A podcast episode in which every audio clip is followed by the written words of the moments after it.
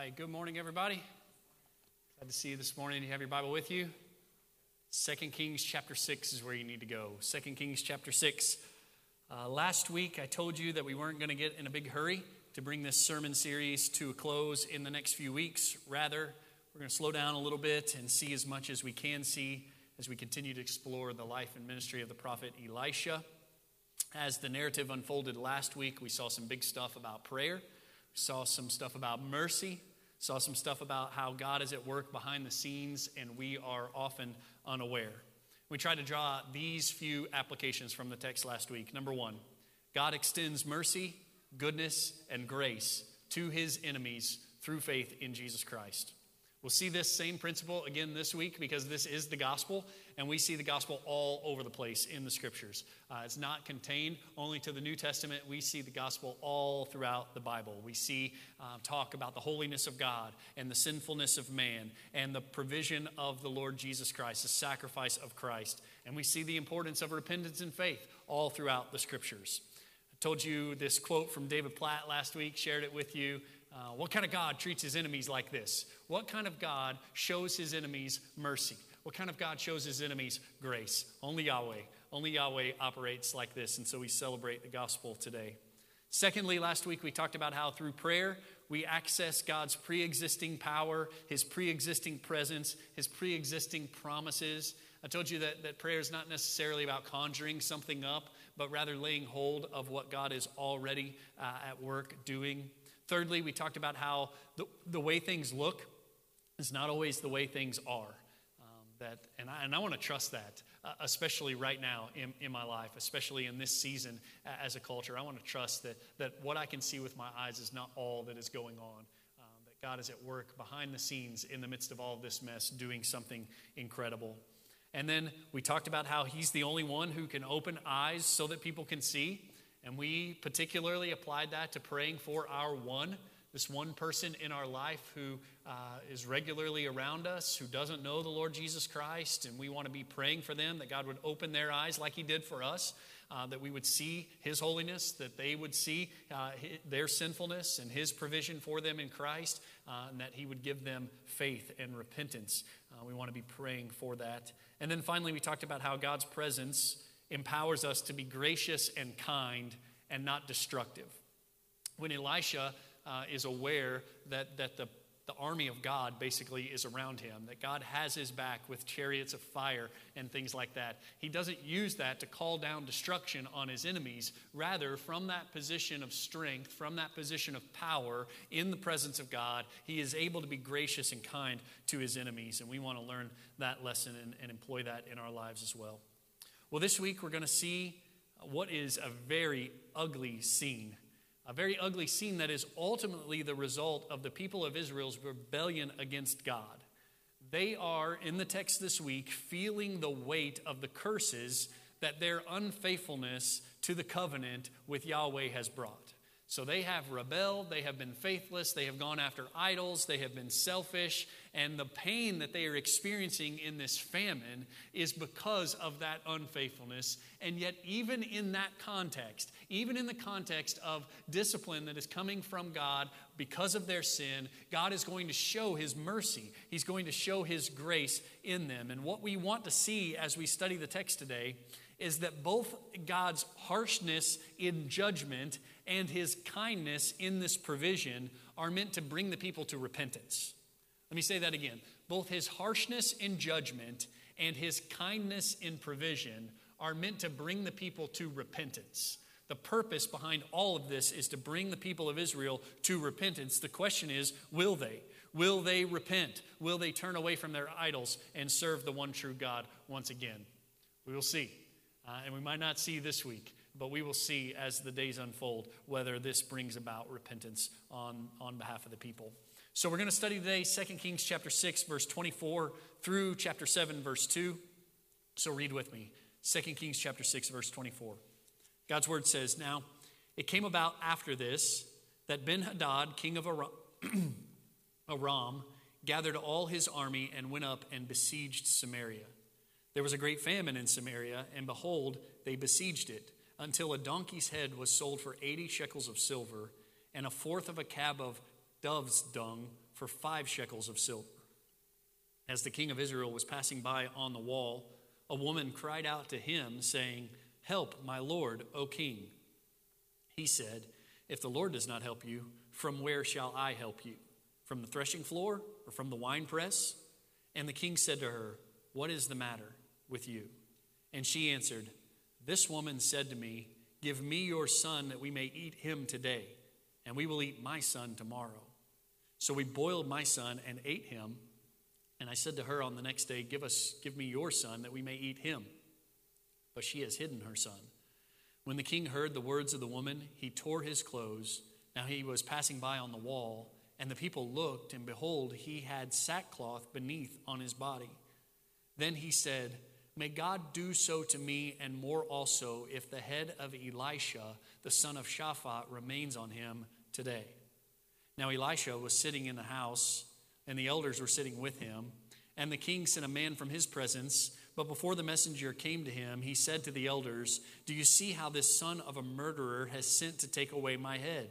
Look, when the messenger comes, shut the door and hold the door shut against him. Is not the sound of his master's feet behind him? While he was still talking with them, behold, the messenger came down to him and said, Behold, this evil is from the Lord. Why should I wait for the Lord any longer? Then Elisha said, Listen to the word of the Lord. Thus says the Lord Tomorrow, about this time, a measure of fine flour will be sold for a shekel, and two measures of barley for a shekel in the gate of Samaria. The royal officer on whose hand the king was leaning answered the man of God and said, Behold, if the Lord should make windows in heaven, could this thing be? Then he said, Behold, you will see it with your own eyes but you will not eat of it. Let's pray together. Father in heaven and King over the whole universe, we are grateful that you've gathered us in this place today. With so much suffering, pain, and confusion all around us, it is good to come together here. It's good to unite our voices in praise. It's good to unite our hearts in prayer. It's good to sit with a posture of submission and obedience and humility under the proclamation of your word. It's good to turn to you in our season of desperation and ask you for help. And we do ask for your help. We pray for a cure for the coronavirus. We pray for healing for those who are ill and for protection over those who are caring for them. We pray for peace in our neighborhoods, for mercy, compassion, and understanding between groups that seem to be completely at odds with one another. We pray that you will bring us together not under a political party or a social movement, but under the lordship of Jesus Christ. That you will do like you did in the first century and take the many with their diverse backgrounds and cultures and make them one family by the gospel of the Lord Jesus Christ, by the power of the Spirit. Pray these things in the name of the Lord Jesus Christ. Amen. Amen. All right, so the way we're going to approach the text today is much like last week, not necessarily verse by verse, but kind of chunk by chunk, paragraph by paragraph. And the first section we're going to look at is verses 24 and 25. So read it again with me. Now it came about after this that Ben Hadad, king of Aram, gathered all his army and went up and besieged Samaria. There was a great famine in Samaria, and behold, they besieged it until a donkey's head was sold for 80 shekels of silver, and a fourth of a cab of dove's dung for five shekels of silver. Now, the first thing that we need to deal with in this text is the awkward transition between verses 23 and 24. There are several approaches to explaining this with different scholars in different camps, but I think the simplest approach is the best. It's likely that a significant amount of time transpired between these two verses. There's no reason in the narrative to assume that this is the next day, um, that it's a week later, or even in the same season. In fact, there's reason to believe that quite a bit of time transpires between what we saw last week and what we're seeing this week. Because last week, at the end of the story, you remember the Syrian army came into Samaria and the king of Israel fed them a great feast. Right? That's part of where we left off last week. But now, when we pick up the text, there's no food for anyone in Samaria. And so I think we need to see that there is some time that passed. And there's a bit of irony in all of this as well, as these two stories are linked together. Because last week, what we saw was the Syrians inside Samaria enjoying a great feast. And now we've got the Israelites inside Samaria eating uh, donkey's heads and pigeon dung There's nothing for them to eat. And the Syrians are on the outside starving them out. I also want to mention, as we think about last week a little bit, that I may have gone a little bit too far in trying to accent how large a force the king of Syria had sent to deal with Elisha. Uh, now, it's, it's clear that he sent more than some special operations unit, uh, more than SEAL Team 6 or something like that. He sent chariots and horsemen and, and, a, and a big contingent of his army to deal with Elisha, but there's no reason to think that he sent his entire army. Here in the text this week, though, he sends his entire army. He sends all the army uh, of the Arameans into, into the land of Israel in order to confront them. You might not be super familiar with this approach militarily uh, of, the, of the siege. Um, it's something that was quite common in ancient times before there were weapons of mass destruction. If an invading army wanted to cause the greatest amount of trouble, they would often surround a city, a city w- that is built with walls, a stronghold. Um, the invading army would surround that city and basically cut the city off from all of its supply line, and, and they would just starve them out. They would just stay outside of the city, not letting anyone come or go, and the resources within the city would eventually be uh, completely consumed, and the people would either starve to death or they would uh, simply lay down, lay down their weapons and surrender. And oftentimes, this would happen over a significant amount of time without any combat at all. Like no soldiers going hand to hand, no fighting at all. We're just going to surround the place and, and starve the people out. And that's what, that's what Syria is doing to Samaria in the text that we look at this week. And the details about what's going on inside the city as they're being besieged are absolutely astonishing and completely disgusting. Not only in this part of the text, but especially as we move forward, it's bad news. And, and without going into some kind of complicated conversion of, of um, measurement here uh, between uh, the, the finances and what is being weighed out, I just want to explain to you that this business about the donkey's head and the pigeon dung uh, is basically to communicate that these people are eating things that they would never, ever eat under normal circumstances right? It's not as if the people in Samaria made a habit of eating donkey's heads, and they certainly didn't make a habit of eating uh, dove poo. That's what's going on here in the text, that they are, they are consuming this stuff. It's how desperate they have become. And not only are they consuming things they would, under normal circumstances, never consume, they are paying an outrageous fortune in order to consume those things. Like hundreds of shekels of silver for the donkey's head, and, and just an outrageous amount for the pigeon dung. This is just craziness, but it's evidence of how far they have gone. And what I want you to see and I'll talk more about this in just a minute, is that all of this trouble that, that Israel is experiencing in Samaria is a result of their abandonment of Yahweh. That they have been unfaithful, they have been disobedient, they have been rebellious, and those things do have very real consequences. And the people of Israel are feeling the consequences of their unfaithfulness and rebellion. They are within the land, they are within the promised land and they are starving. They are absolutely starving to death, and within their city, they are surrounded by an invading, foreign, pagan army. And all of this is because of their covenant unfaithfulness. This is the, this is the judgment of God against them. Look at verses 26 to 29. It just gets worse. It says, As the king of Israel was passing by on the wall, a woman cried out to him, saying, My Lord, my Lord, O king, help, my Lord, O king. He said, If the Lord does not help you, from where shall I help you? From the threshing floor or from the winepress? And the king said to her, What is the matter with you? And she answered, This woman said to me, Give your son that we may eat him today, and we will eat my son tomorrow. So we boiled my son and ate him. And I said to her on the next day, Give your son that we may eat him, but she has hidden her son. It's disgusting, right?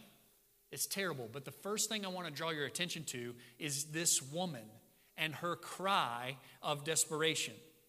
We have repeatedly, in our study of the life and ministry of Elisha, made the application that in our pain, we must turn to the Lord. In our desperation, we must turn to the Lord and we must cry out to Him. And we keep seeing this over and over and over again. People crying out to Elisha, which I've argued from the beginning is their way of crying out to the Lord. They're crying out to the Lord through Elisha. And we've been trained at this point in our study of Second Kings that when someone does this, when someone says, My Lord, my Lord, my Master, there's this problem or that problem, when they cry out to Elisha, we have been trained to like lean in because we know that something wild is about to happen. That the Lord, through his servant, is going to take care of their problems and meet their needs in a miraculous way. We know something big is about to happen when someone cries out to Elisha, but notice here, that in her desperation, the woman in this story does not cry out to Elisha. She does not cry out to the Lord. She cries out to the king, the king of Israel, Joram, who has basically zero relationship with Yahweh He's not in good standing. He's evil. He's pagan. He's inherited all of this mess from his parents, and he's just continuing to go down their path. She cries out to the world and not to the Lord. This is all wrong. This woman is all wrong. She is looking to the wrong source for help. I told I, keep telling you, we must cry out to the Lord in our desperation. And here the lesson is taught yet again, just from a different perspective. Here we are taught we don't cry out to the world. The world cannot help us. The world cannot take care of us. We must cry out to the Lord. We must find our provision in Him and not make the mistake that this lady made. Notice, as she cries out to the king, the king's reply.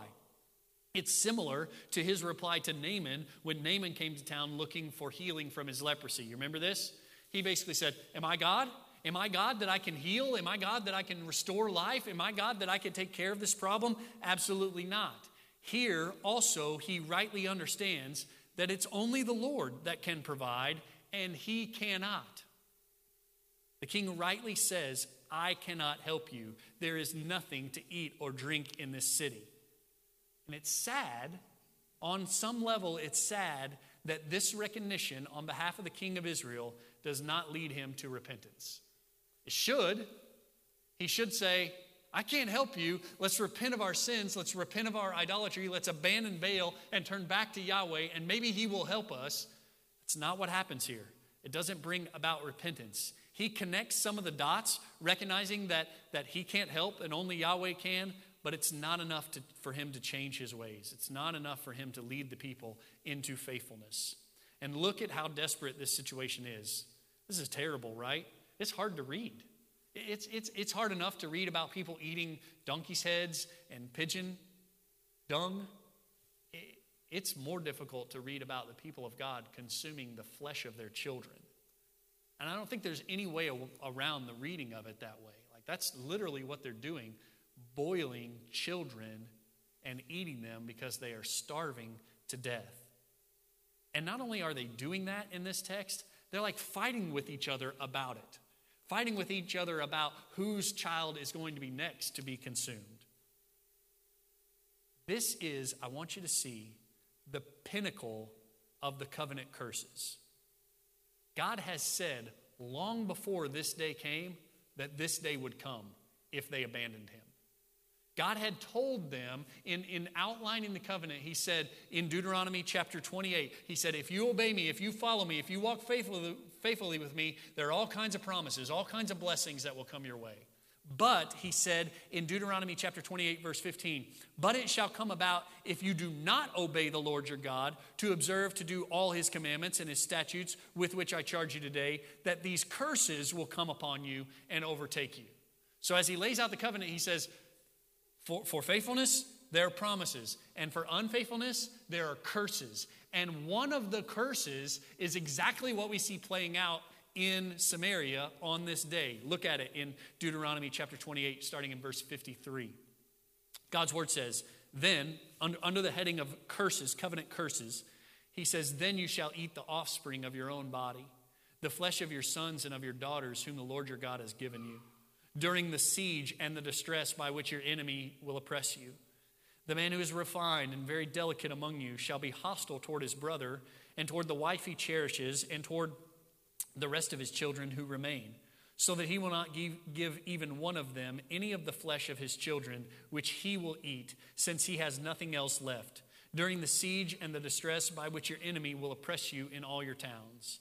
The refined and delicate woman among you, who would not venture to set the sole of her foot on the ground for delicateness and refinement, shall be hostile toward the husband she cherishes and toward the, her son and daughter, and toward her afterbirth, which issues from between her legs, and toward her children, whom she bears, for she will eat them secretly for lack of anything else during the siege and the distress by which your enemy will oppress you in your towns.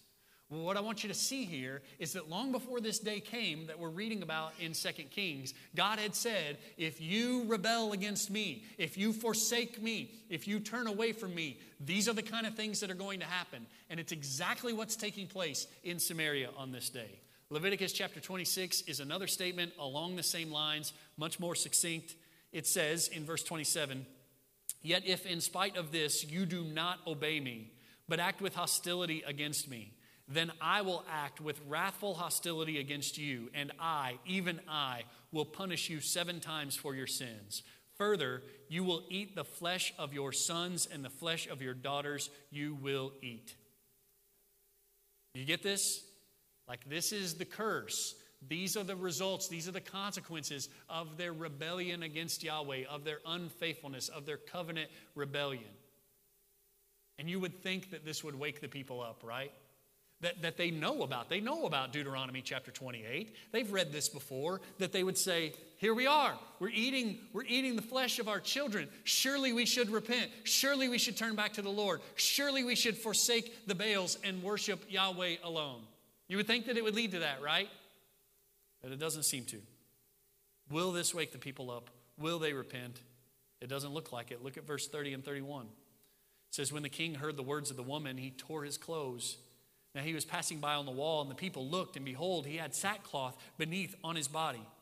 Then he said, May God do so to me, and more also, if the head of Elisha, the son of Shaphat, remains on him today. This is a roller coaster right here because verse 30 makes it sound a little bit hopeful.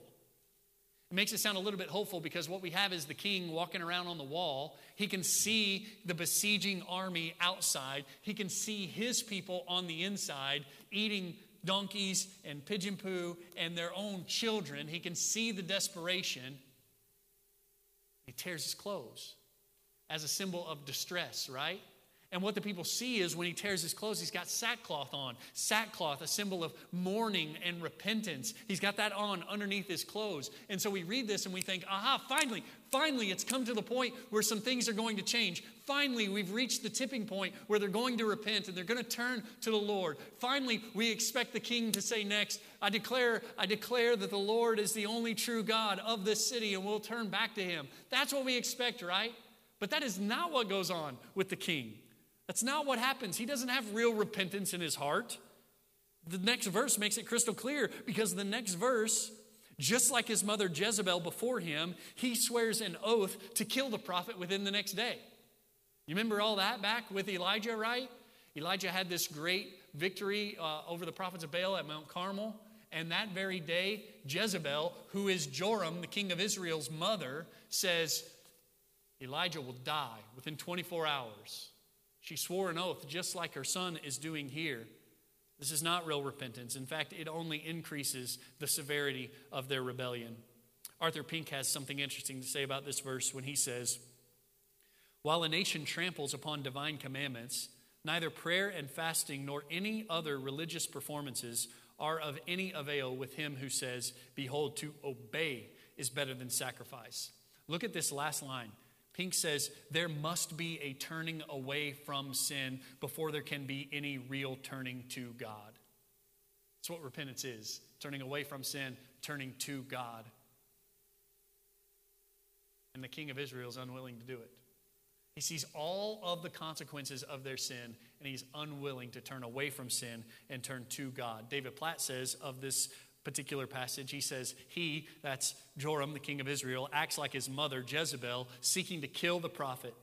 He may have worn sackcloth, but it does not cover up his unrepentant heart. He may put on the trappings of repentance, but he's got no repentant heart. And Raymond Dillard says it like this He says, The king typifies the response of our world to the word of a righteous God. It is always a temptation to shoot the messenger when he brings bad news. That's what he's going to do, right? Rather than hear the bad news of judgment, rather than see all of this that's going on and bring about repentance, he says, I'll just kill the one who's bringing the news about all this. We'll just take care of Elisha and we won't have any more problems. Do you see how messed up it is? All, all of this to show you just how far Israel has gone, just how much trouble they have brought upon themselves because of their rebellion against God. Read on verse 32 and 33. Now Elisha was sitting in his house, and the elders were sitting with him, and the king sent a man from his presence. But before the messenger came to him, he said to the elders, Do you see how this son of a murderer has sent to take away my head? Look, when the messenger comes, shut the door and hold the door shut against him. Is not the sound of his master's feet behind him? While he was still talking with them, behold, the messenger came down to him and said, Behold, this evil is from the Lord. Why should I wait for the Lord any longer?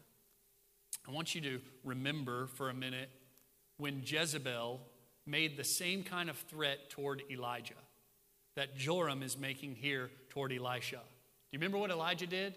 When he got word that Jezebel was after his head, do you remember what he did?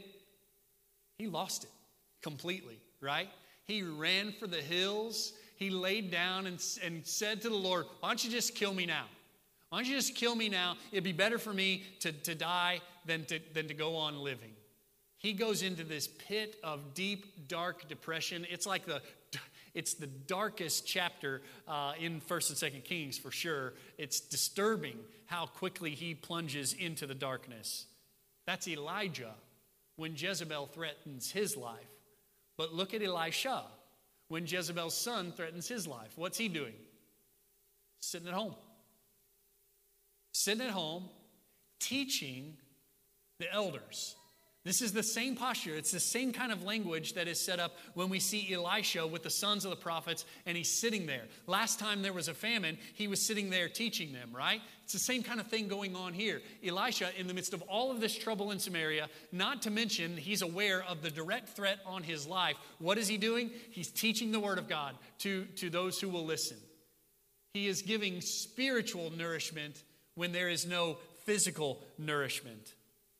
And man, I want to learn to be like that. I want, I want to learn to have that kind of response to trouble. I want to, I want to be a little less like Elijah and a little more like Elisha. He is calm, he is confident, he is collected, his faith is intact in the midst of a threatening situation. Now, when we look at the rest of these couple of verses, the storyline is a little bit difficult to follow um, about who's coming and going where. So I'm going to lay it out for you the way I think it goes. Think it goes like this The messenger knocks on the door, but Elisha has given orders not to let the messenger in because he knows that Joram himself is coming behind the messenger and he wants to deal with the king directly. It's probably best, I think, to read that last line in the text as coming out of Joram's mouth, even, even if he speaks through a messenger. Even if it's a messenger that, that actually articulates it, he is speaking on behalf of Jehoram, who is in the room with them. In fact, I, I think he's in the room with them because of something we read in the next chapter when it says in verse 2 the royal officer on whose hand the king was leaning. So it seems like he's there in the flesh, and it's not terribly odd for someone to speak through a messenger even when they're in the room because we've seen Elisha do this already. And the last statement that he makes Behold, this evil is from the Lord. Why should I wait for the Lord any longer? If that's coming out of the king's mouth, it is highly significant. It's basically the king's way of saying, I've tried Yahweh. He has let us down. He has brought this evil upon us. I will not wait for him anymore. I will not wait for the Lord anymore. That is a stunning statement of mistrust and unbelief. And it is the exact opposite posture of the heart that is full of trust. It is the exact opposite posture of the heart that is full of faith. Those who are full of faith are glad to wait on the Lord. We recognize that He's our only source of help and we will wait upon Him. Look at what the psalmist says in Psalm 25, verse 3. Indeed, none of those who wait for you will be ashamed. Good news, right? But Joram says, I'm, I'm done waiting on the Lord. The psalmist says, None of those who wait for you will be ashamed. Psalm 40, verse 1 says it also. It says, I waited patiently for the Lord, and he inclined to me and heard my cry. He brought me up out of the pit of destruction, out of the miry clay, and He set my feet upon a rock, making my footsteps firm. He put a new song in my mouth and a song of praise to our God. Many will see and fear and will trust in the Lord. Joram's got none of that. He's done. He's done with Yahweh. Not wait on the Lord. I'm telling you, folks, we need to wait on the Lord. And maybe we have a season right now where we, we get to do that. We get to say, I'll put my trust in the Lord and I'll wait on His perfect timing. And I won't say, I'm done with you, I'm looking somewhere else for provision, but we will simply wait for the Lord to take care of us in the best way possible. Look at verse 1 and 2. It says, Then Elisha said, Listen to the word of the Lord. Thus says the Lord. Tomorrow, about this time, a measure of fine flour will be sold for a shekel, and two measures of barley for a shekel in the gate of Samaria. The royal officer on whose hand the king was leaning answered the man of God and said, Behold, if the Lord should make windows in heaven, could this thing be? Then he said, Behold, you will see it with your own eyes, but you will not eat of it. This goes a way that we do not expect. Sin and rebellion just continue to pile up right? The people have been unfaithful. Consequences have come upon them. They've sought the help not of the Lord, but of the king. The king has just heaped on more trouble by saying, I'm done waiting on Yahweh. I'll look to somewhere else for help. He's threatened the life of the prophet. It just keeps getting worse and worse. And then we have the prophet saying, I got a word from the Lord for you. Twice he says it. Thus saith the Lord. Twice he says that. And what we expect from our fleshly perspective is that the Lord has had enough, and what He's going to declare through the mouth of the prophet is the destruction of these people, the condemnation of these people, the judgment of these people because of their unfaithfulness toward Him. But what does the word of the Lord say to these people in the midst of all this? It's mercy, it's grace, it's provision for them. They are hungry, and He's going to feed them. This is absolutely unexpected that the word of the Lord to the king would be one of mercy and provision. And you would think, wouldn't you, that this would bring about repentance? That because of their unfaithfulness, God has brought harsh judgment. They're eating their children. And they just keep heaping it on. And so now he says, I'll feed you. Don't you think this would bring them to say, Oh, Lord, you're too good to us? We don't deserve, we don't deserve your provision. We don't deserve food to eat. We deserve what we are getting. You would think that, that his offer of kindness and provision would bring them to repentance, don't you? But it doesn't. Look at the response. Look at the response from the royal officer. Yeah, right. Yeah, right, the Lord's going to give food for us. Yeah, right, we're going to have wheat and we're going to have barley. Yeah, right. He scoffs and sneers. And that is often how people react to the gospel when it is announced. It seems like no matter what, whether the Lord is harsh in judgment or kind in provision, it's not bringing about the repentance of these people.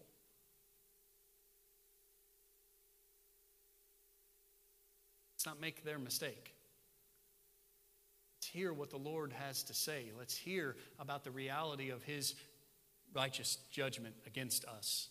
Let's hear about the reality of His gracious provision for us. And let's repent of our sins and trust in Him. Let's wait on Him and depend on Him to take care of us. I think there are four major applications from this text for us today. Number one, turning to the Lord and not to the world is the answer. We've talked about this. I just want to keep driving it home for you. I want to keep driving it home for me. In our seasons of need, we must turn to the Lord and not to the world. And this is a little bit of what your Sunday school lesson was about this weekend, particularly in Proverbs about alcohol and food. In fact, there was a line in the lesson that says alcohol overpromises and underdelivers. And I think that's true, not just about alcohol, but about all the things in the world that we would turn to. All the things in the world that we would turn to in our season of need, they will overpromise and underdeliver every time. You cannot find what you need in the world. We must turn to the Lord. He alone is our hope. He alone is the one who can take care of us. And so we must turn to Him. Learn from this lady. Learn from this king not to trust in the things of this world, but to trust in the Lord our God. Turning to the Lord and not the world is the answer. Number two, God is clear, and what He has said, He will do. God is clear, and what He has said, He will do. Think back. Think back to this blessings and curses of the covenant. Did He not say, If you follow me, I'll bless you? And when they did, He did. And did He not say, When you abandon me, I'll curse you? And when they did, He did. What the Lord says, He will do. And that means that we, in our uncertain days, can cling to the promises of God. In this season that we're living in, where nobody knows what tomorrow holds, we're all a little bit nervous about the future, right? Whether it's the immediate future of going back to school or going back to work or what in the world is the world going to look like in the days ahead. In these uncertain times, we can hold fast to the promises that God has made. Because if He said it, He's going to do it. And that gives us hope in the midst of uncertainty that there are certain things that are certain and we can hold on to them. And those are the promises of God. So I would encourage you to dive into your Bible.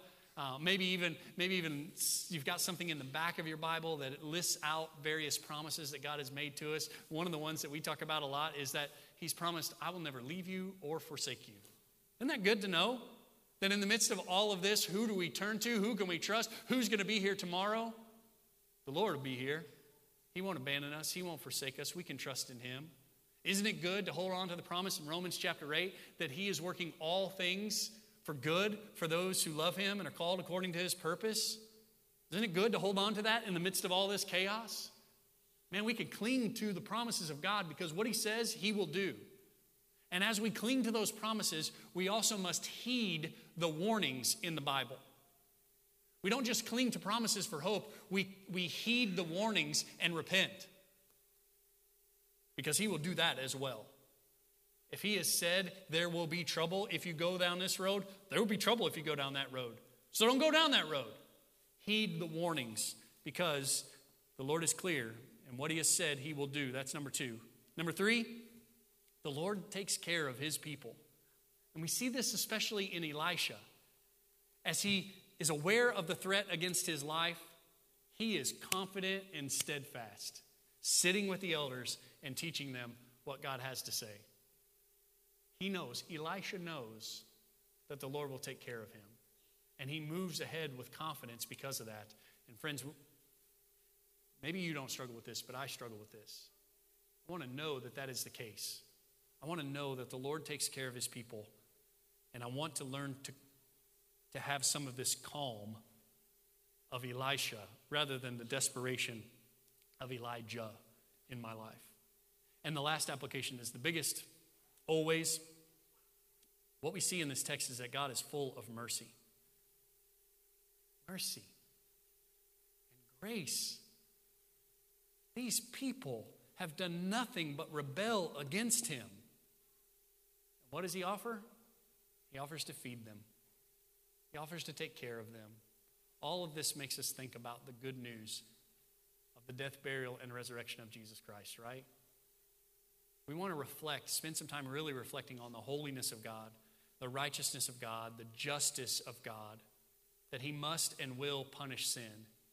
And we want to spend some time reflecting on the sinfulness of man, that I have sinned, and I deserve only His wrath and condemnation forever and ever.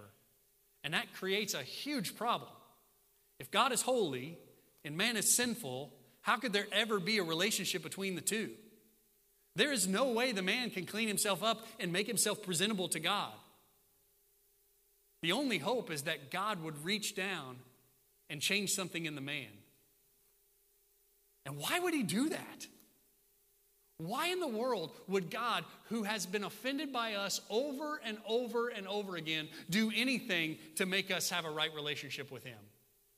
There's nothing, there's nothing outside of Him compelling Him to do that. It's simply who He is.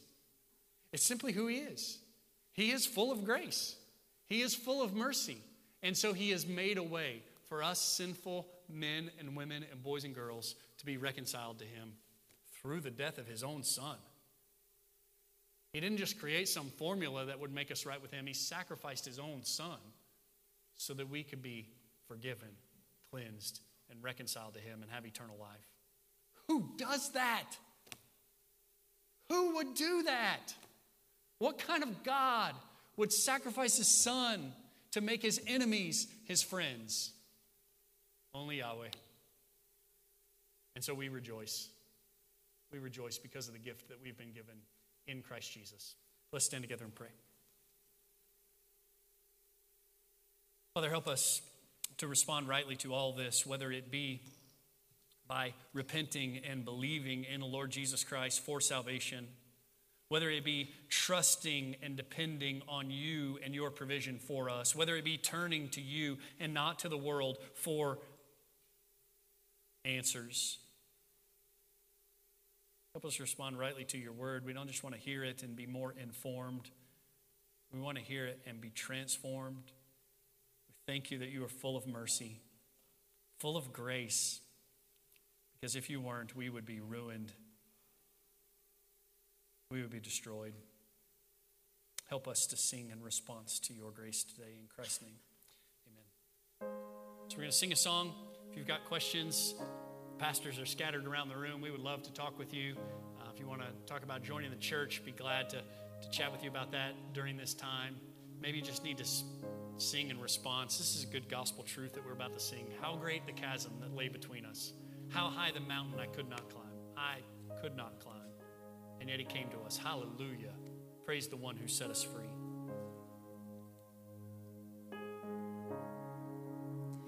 How great the chasm that lay between us. How high the mountain I could not climb. In desperation, I turned to heaven and spoke your name into the night. Then through the darkness, your loving kindness tore through the shadows of my soul.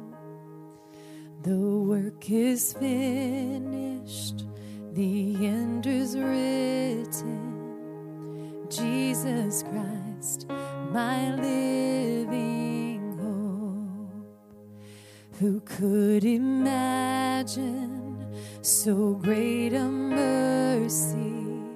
What heart could fathom such boundless grace? The God of ages stepped down from glory to wear my sin and bear my shame. The cross has spoken, I am forgiven. The King of Kings calls me his own. Beautiful Savior, I'm yours forever. Jesus Christ, my living So, hallelujah, praise the one who set me free. Hallelujah, death has lost its grip